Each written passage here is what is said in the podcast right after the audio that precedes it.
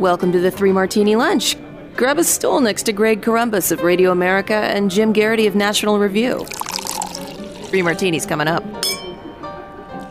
And we are glad that you are here for the Wednesday edition of the Three Martini Lunch. We do have three martinis for you today, but not in the usual way.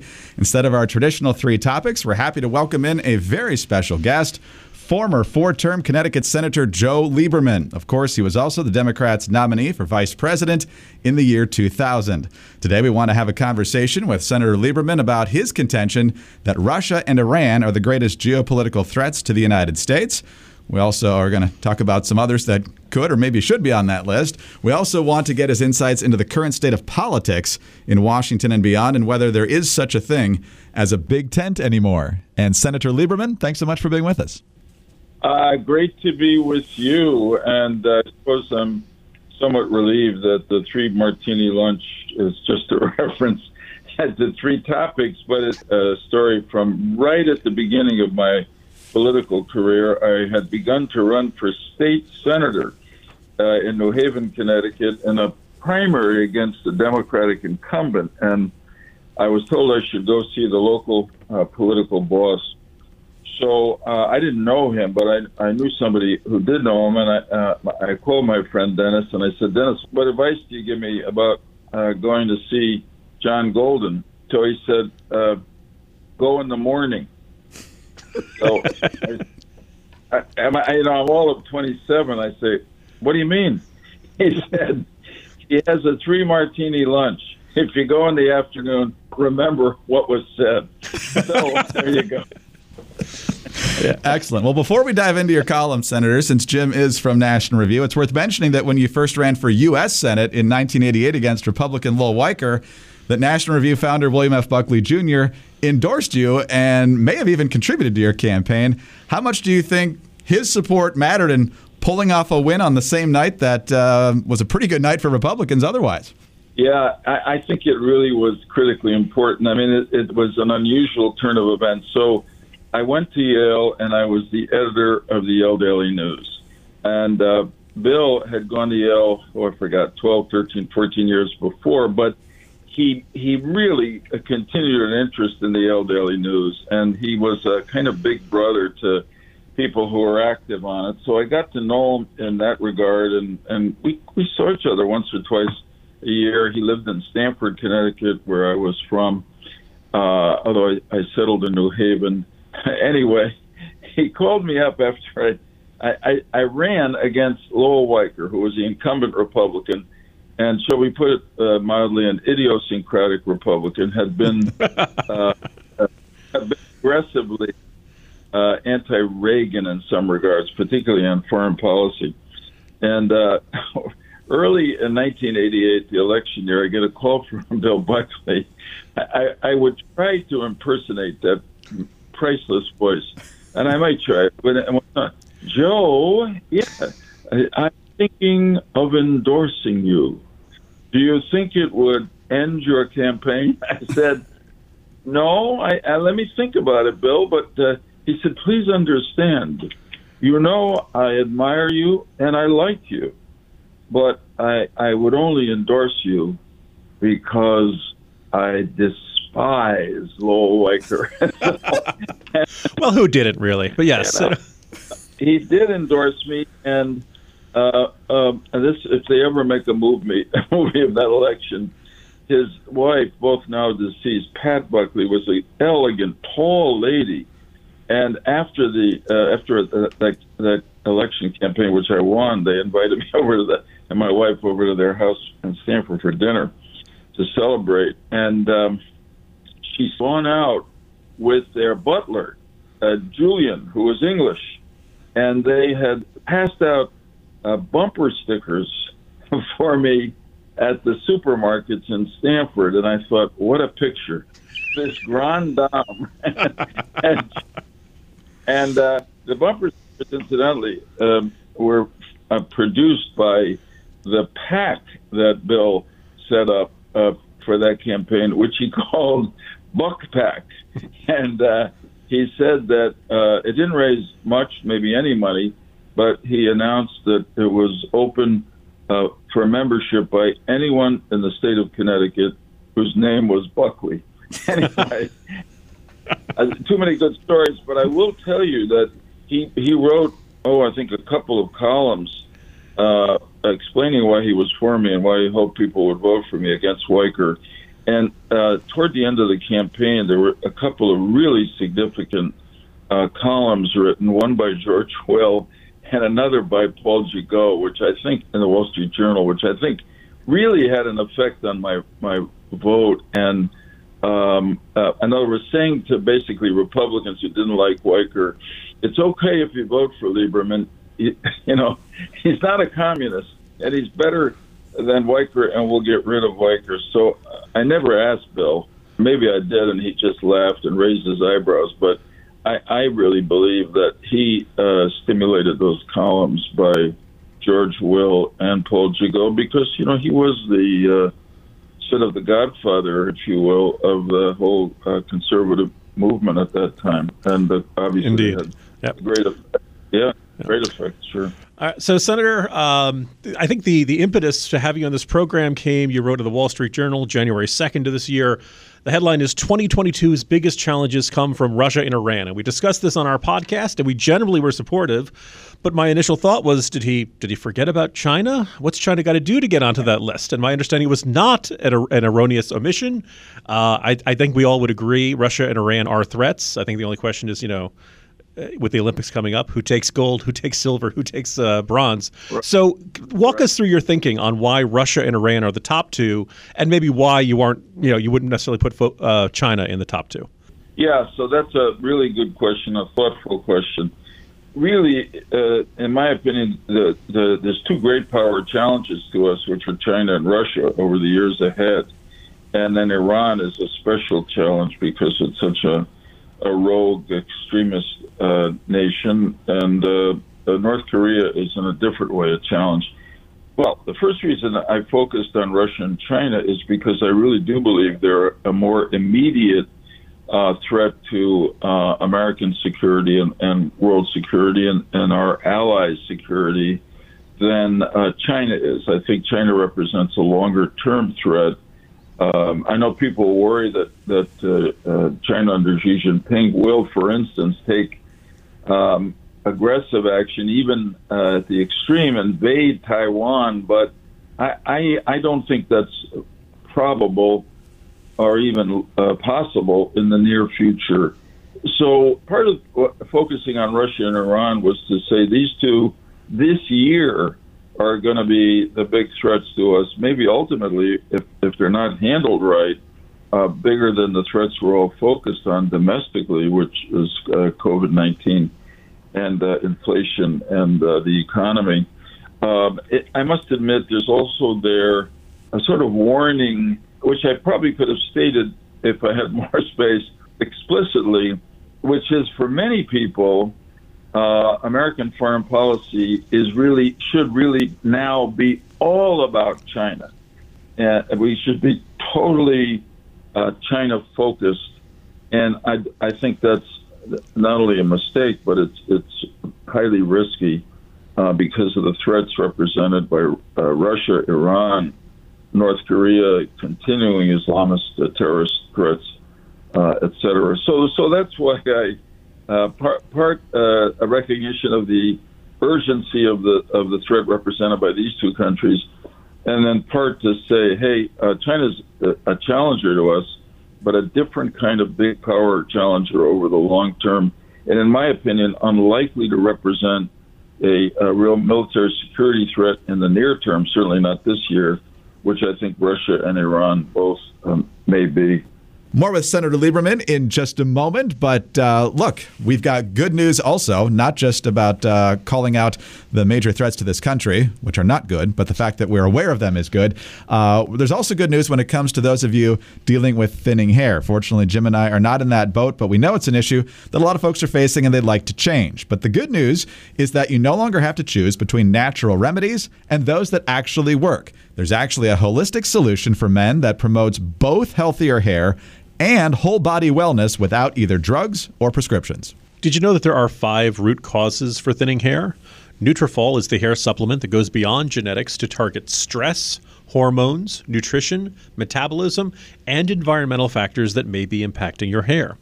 Nutrafol is clinically shown to improve hair growth, thickness, and visible scalp coverage without compromise. And the twenty-one potent natural ingredients promote better sleep and less stress as well. In a clinical study, men showed progressive improvement in hair growth and thickness after three months and six months. And Nutrafol is also trusted and recommended by more than one thousand five hundred top doctors. You can grow thicker, healthier hair and support the Three Martini Lunch by going to Nutrafol dot com and entering the promo code MARTINI to save fifteen dollars off your first month's subscription. This is their very best offer anywhere, and it's only available to U S customers for a limited time. Plus, free shipping is included on every order. Get fifteen dollars off at Nutrafol dot com. That's spelled N U T R A F O L dot com. Promo code MARTINI. Back to the interview. Jim, take it away. Senator, I, I, this is one of those questions where I hope we are not overtaken by events by the time this gets posted online. Uh, but I, I, yeah. the first thing that comes to mind is, how likely do you think it is that Russia will invade Ukraine, uh, either, you know, in the not too distant future? And kind of a related question: how do you feel President Biden and his administration have been handling Vladimir Putin in their, you know, roughly first year in office? Yeah. So um, how likely is it? Uh, honestly, we're all speculating, but.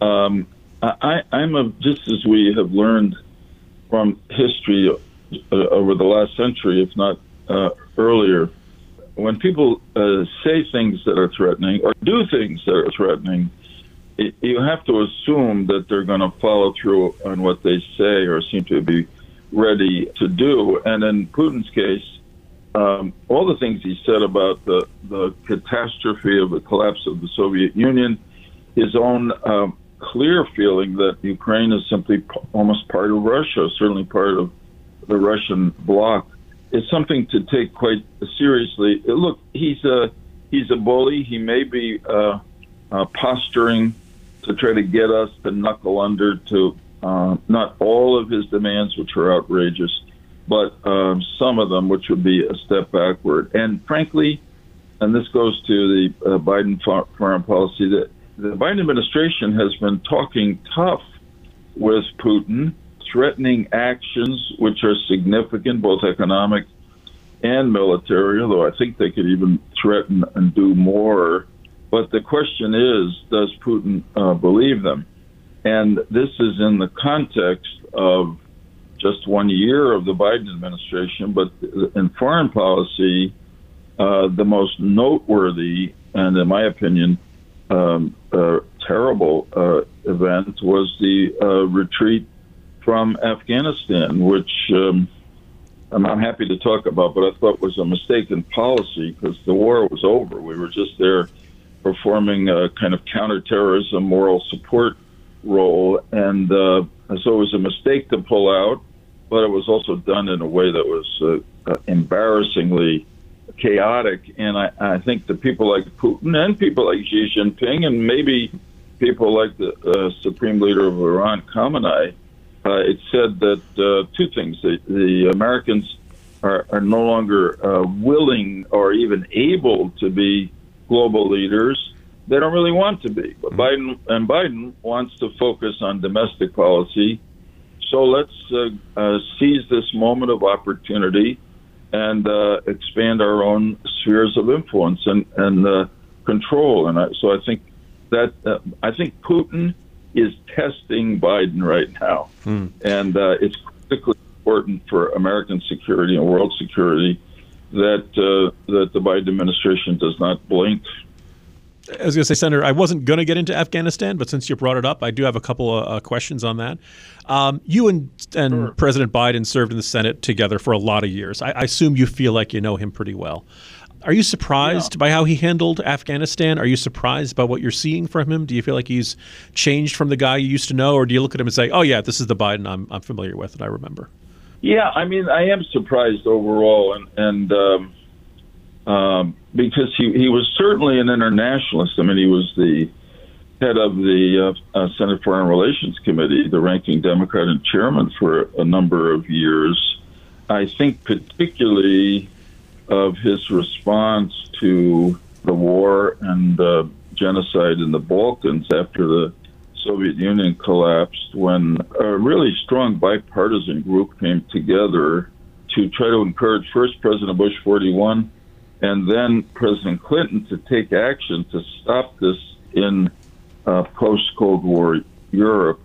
Uh, and so Biden was a leader in it. I was proud to be part of a, a foursome, and the two Republicans were Bob Dole and, and John McCain, who were the best, really. So th- there's a case of, of uh, strong principled international leadership. But I must say, uh, uh, it was pretty well known that um, Vice President Biden was urging President Obama to really pull out, pull back from Afghanistan. So what he did, I, I was not totally a surprise in Afghanistan, but honestly, it was so self-evidently a mistake.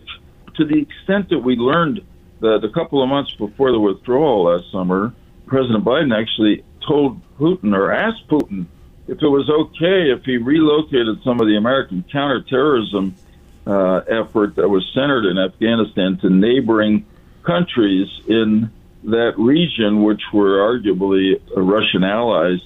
And Putin naturally said, no, it's not okay. Mm. Uh, and that was that. So he saw the problem coming, but still executed it, and executed it in a terrible way. And I, I must say, though, though I know it's been a tough time to be president with COVID and, and all the rest, uh, if you look at the polling on President Biden, it really began to drop after uh, the the botched uh, withdrawal from Afghanistan, and I think it um, it said to the American people that uh, this this administration just wasn't competent. And it's a little bit like what happened with President Bush forty-three after Hurricane Katrina, but he recovered from it, and uh, so far uh, Biden has not.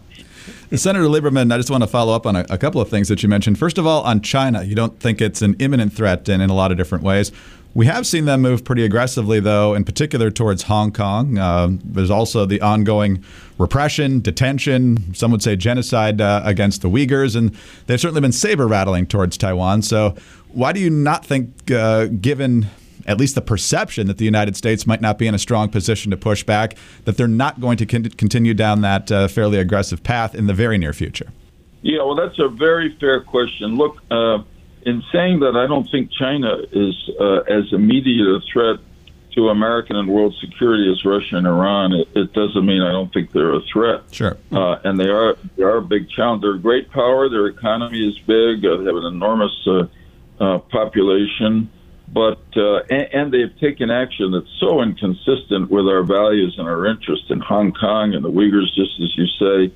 And it's become a society that's constantly under surveillance uh, by its own, its people, by its own uh, government. But I think that the, the economy there is unsettled enough. Uh, Xi Jinping is now coming up to this re-election moment for an unprecedented third term. They're, they're patient. Unfortunately, they have a long history, and I think he will continue to um, be involved in all the bad behavior that you've, uh, you've uh, described. But uh, I don't think he wants to actually get into a, a military conflict situation in which the U S might get involved. Now, I will say this. If Russia, for instance, uh, moves into Ukraine and we in some way get engaged in that, or there's no agreement in the nuclear talks with Iran in Vienna.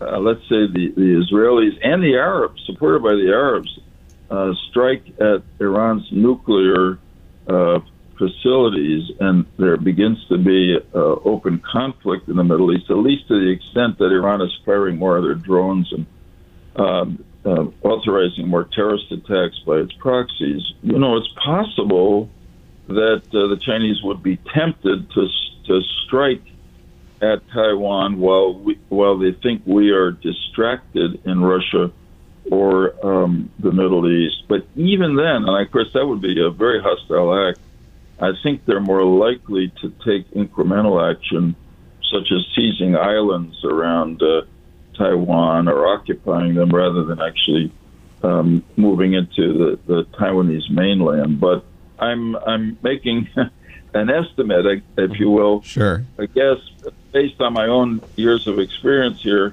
And I think that, uh, therefore, that the immediate threat, for all those reasons, is not from China. It's the big long-term threat, but not the immediate threat this year. Last question on the foreign policy. We'll get into uh, what's going on with American politics in, in just a moment, Senator. Sure. And we're talking with uh, former Connecticut Senator Joe Lieberman, two thousand Democratic vice presidential nominee. And, uh, sir, we haven't talked too much specifically about Iran.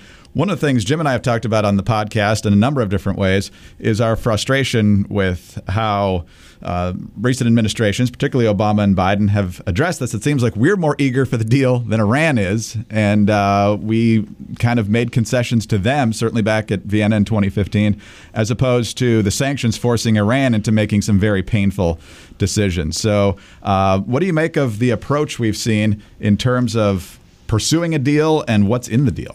Well, I, I totally agree with uh, what what you two um, have said about uh, Iran. Um, first, you got to look back at their history. I mean, this is an extremist, uh, anti-American, expansionist, terrorist regime, and their uh, reputation for not keeping agreements is uh, uh, quite strong and based on uh, evidence. So.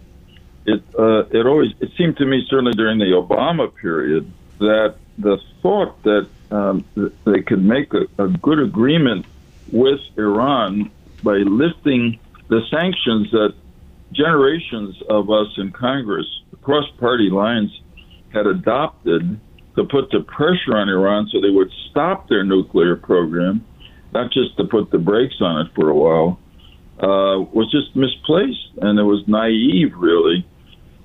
You, you know, at one point in that round of negotiations leading up to the two thousand fifteen Iran nuclear agreement, the Supreme Leader Khamenei said publicly that it is evident to him that the United States wants an agreement more than Iran does.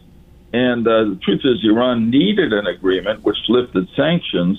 They never wanted to give up their nuclear program.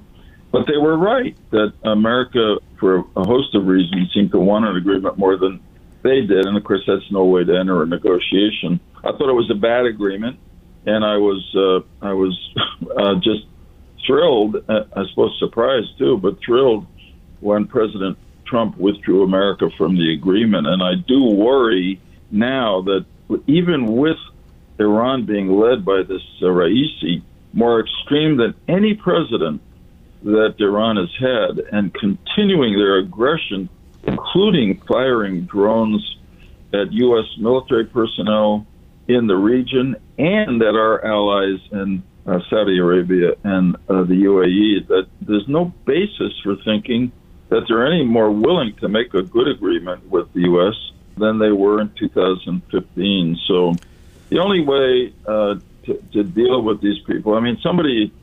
The head of an intelligence agency, at least, once said to me years ago that the only way the Islamic Republic of Iran will stop its nuclear weapons development program if is if they conclude that that is the only way they can save their regime. In other words, it would have to be a minute before midnight, and they think, this is it. If we don't stop the nuclear program, we're out. And then they would do it. But we're, unfortunately, we're not there, certainly not the way P five plus one, including the U S, are negotiating with Iran. So I, I think there's real danger there. Well, the international challenges, Jim, are certainly exhausting, and we'll talk to Senator Lieberman in just a moment about the domestic challenges in his own party and beyond. But uh, if you need to rest up a little bit or just get really comfortable as you listen to the rest of the podcast, grab a My Pillow or the Giza Dream Sheets. Uh, the towels are also fantastic, but right now they're really focusing on the fantastic deal you can get on the new My Slippers. Because right now, when you use our promo code Martini, you can get forty percent off their new My Slippers at my pillow dot com. Now, these just aren't any slippers. They've spent two years in development to ensure the highest quality and comfort. The My Slippers are designed to be worn all day, if you like, indoors, outdoors, wherever you feel most comfortable. They're available in moccasin or slip-on style and available in a variety of colors and sizes. And the My Slippers are made with quality leather suede and the exclusive three-tier cushioning system. This has the My Pillow patented fill, the impact gel, and the memory foam. For a limited time, the new My Slippers are forty percent off. Go to my pillow dot com and click on the Radio Listener Square. Do not forget that part. Enter the promo code Martini or call eight hundred, eight seven four, zero one zero four. Now, while you're there, do take advantage of the deep discounts on all My Pillow products, including the Giza Dream bed sheets, the My Pillow mattress topper, and the My Pillow towel sets. You can only save that forty percent though on the new My Slippers with our promo code Martini. So use that promo code Martini when you call eight hundred, eight seven four, zero one zero four or when you go to my pillow dot com. Senator, let's move now to um, domestic politics and particularly um, groupthink and versus independent think uh, in, in politics today. You certainly were out on an island uh, within your party at various points, uh, certainly over the Iraq War. I also remember you uh, opposing the public option in Obamacare. You ultimately voted for the final package, but uh, made sure that the public option was not in there. And I'm sure you most endeared yourself to your party when you endorsed John McCain in two thousand eight. Yeah. But but uh, yeah. uh, so now that you see folks like Joe Manchin and Kirsten Sinema taking slings and arrows uh, for standing up for the filibuster, and in the case of Manchin, at least, I don't know if Sinema ever said what uh, her final position was on that Build Back Better bill, but um, a lot of venom uh, going towards uh, Sinema and Manchin in a evenly divided Senate. So you know better than most what they're standing in right now. So so what do you make of the current debate, and and, and where are we in terms of where you're allowed to think in your own party? As I said to Joe Manchin personally uh, a while ago, I feel your pain, buddy. I've been through this. And uh, just in a kind of group interaction, there's so much groupthink, to use your word, which is a good one, in both parties. And if you separate from it and, and you're still going to that party caucus every week and you're going to the party policy meetings every week, you, you become really, you're an outsider. And it's no fun. But you know what? I look back on those um, situations you described, and uh, I wouldn't have done it any other way, because I felt like I felt like I was doing what I thought was right for the country uh, or for my constituents. And um, ultimately, that's the test you have to apply to yourself. You can't. You get to a point at where you have to say to yourself, I think, in uh, Congress or whatever other elected position you have, So so when this is over, what am I going to look back and say? I played it safe. I, I followed the uh, group, and I got reelected three or four times. Or do I want to say, I you know, I did what I thought was right for my country, not just for my party or some ideological or interest group. So I, I really admire uh, Manchin and Sinema uh, and appreciate what they're doing. I think it's critically important. I think they happen to be right on the substance, but just the idea of what they're doing, which is standing up against, you know, a kind of mass groupthink, and it's just not, uh, it's not logical. And the, the other thing going on here is that I was privileged to be in the Senate twenty-four years. I had a chance to do a lot of things that I feel good about. I certainly didn't succeed at everything I tried to do, but but every one of the things that, that I feel like I helped accomplish was always with Uh, Republicans. They were always bipartisan. That's the way to get things done, because you need sixty votes in the Senate, and, and that's one of the reasons why I think the filibuster is good, because it encourages um, bipartisanship. But the truth is, if you adopt big measures when members of only one party supporting them, probably when the other party takes control of Congress, which they inevitably do, those programs are going to be in jeopardy. Uh, in a way, that's the story of the Iran nuclear agreement. Uh, totally an executive branch uh, move, uh, n- no bipartisanship on it, and it just made it easy for President Trump, who didn't agree with the agreement, to withdraw us. And uh, it, that's not the way it ought to be. Two quick questions before we let you go here, Senator Lieberman. First of all, we've seen some sort of hinting in reports that while Manchin and Sinema seem to be relatively alone. They have each other, so they're not technically alone. But there are others behind the scenes who w- who agree with them but aren't willing to come forward and say so uh, for whatever reason. Did you find that same situation in, in the issues where you were kind of out there, at least publicly, on an island? I did. I mean, uh, on the on this whole Democratic push to defund, talk about defunding the police, defund the American military on the battlefield in Iraq. Mm. Uh, it turned out on one occasion uh, I was a decisive vote. I was the only Democrat who voted against it. But I will tell you on the public option, which I felt very strongly about, which was, to me, a foot in the door toward N A P, national health insurance, national governmental controlled health care, which, which I don't think is good for the American people and, and really they don't want.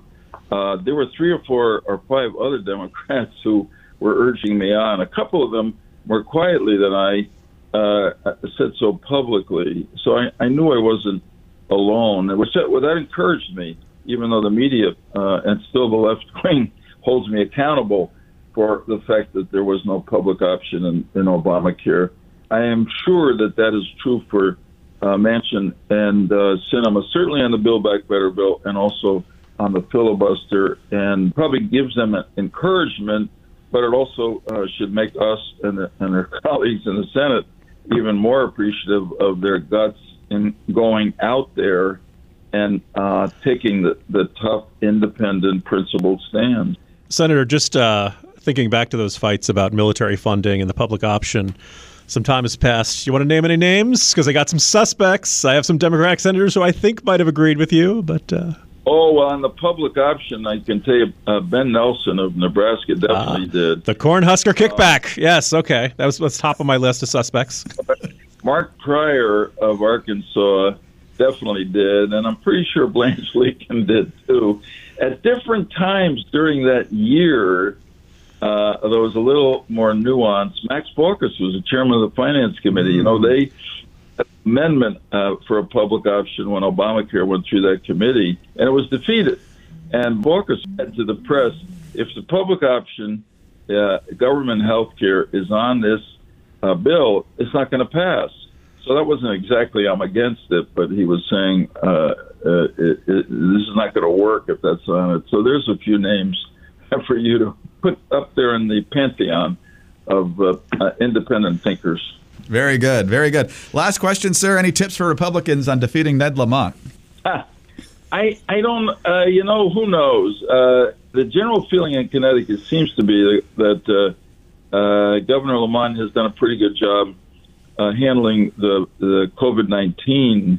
But, uh, you know, there's as much uh, unsettled feeling and unhappiness about government and Connecticut is anywhere else. So I'd say um, Lamont is probably the favorite going into the year, but uh, events could happen uh, that can make it a lot closer as it goes on. So uh, stay tuned, as they say. No doubt. Yeah, governor's races in New England seem to have a, a more competitive feel to them than the ones that, that send people to Washington, to be sure. Well, we, we've had Republican governors for big stretches of the time, even while the Democrats had many more registered voters than Republicans. But the key here is that the, the largest uh, voting group in Connecticut and now around the country uh, are independents. So uh, if they come together in one way, they can uh, determine how the elections come out. Uh, they've done that in Connecticut. And, you know, uh, it's going to be interesting to see where they go in the twenty twenty-four presidential election, but uh, nationally. But maybe I'll come back and we'll talk about that later. That'd be great. We'd love to have you back. Senator Lieberman, terrific to have you with us. Thanks for your time. Thank you for an enlightening conversation. Well, thank you both. I really enjoyed it. Maybe once we'll go out for a real one martini lunch. Sounds good. I'd enjoy that. Sounds great. Thank, thank you, sir. You. Jim, a lot of topics, and uh, I think we got uh, even more from him than we expected. So a fun conversation. Enjoy. If you'd said to me back in the year two thousand, you're going to have a conversation with the guy you just voted against, who obviously, look, you know, the Iraq War uh, changed the way a lot of folks on the right see Senator Lieberman. Ned Lamont changed the way a lot of uh, folks on the right see Senator Lieberman, and the two thousand eight campaign, you know, like particularly on foreign policy, he, you know, drifted to the right and ended up in a situation where a lot of folks on the right. So I always kind of liked him, but he is, you know, is as funny as we remember. It's a good way of putting it. Yeah, so. Absolutely. He's, uh, yeah. he's he's great to talk to. And now, of course, that he's off the line, my next question is, did you ever imagine that George W. Bush and Dick Cheney would be the Democrats' two favorite Republicans right now? Do you remember all that chimpy Bush Hitler, you know, yes, you know, and Darth Vader? And, you know. Yeah. My hope, by the way, like for all those people who want to see some sort of um, – unlikely scenario in which the Democrats give up uh, and, and, you know, are so frightened of Trump, they don't run Biden, they don't run Kamala Harris. My dream would that they run, uh, you know, Congresswoman Cheney and that she would select, I don't know, maybe Texas Commissioner George P. Bush. Um, so the Democratic ticket in twenty twenty-four would be Cheney-Bush. And uh, getting all the Democrats to say, we, uh, actually, they could flip space. So, you know, Bush-Cheney twenty twenty-four, Bush-Cheney twenty from the Democratic convention, I just think would be fantastic. I think it, that would be quite a generational shift right there, to be, to, to be sure. Yeah. Uh, anyway, great, great day. And uh, tomorrow, our usual fare. Jim, I'll see you tomorrow. See you tomorrow, Greg. Jim Garrity, National Review. I'm Greg Corombos of Radio America. Thanks so much for being with us today. Do subscribe to the podcast if you don't already. Uh, thank you, as always, for your kind reviews and your five-star ratings. Please keep those coming. Get us on those home devices. All you have to say is play Three Martini Lunch Podcast. Follow us on Twitter. He's at Jim Garrity. I'm at Dateline underscore D C. Have a great Wednesday, and please join us on Thursday for the next Three Martini Lunch. Hi, it's Dana Lash, host of The Dana Show. Every day, I'm here to keep you up to speed on the most important stories and info that you need to know in your very busy life. And if you're always on the go and you want to stay connected, just download our daily podcast and take it with you. It's a great way to get up to speed on what you need to know and what legacy media may not be telling you. Visit dana radio dot com and click on the podcast link or subscribe at iTunes, Spotify, or wherever you get your favorite podcasts.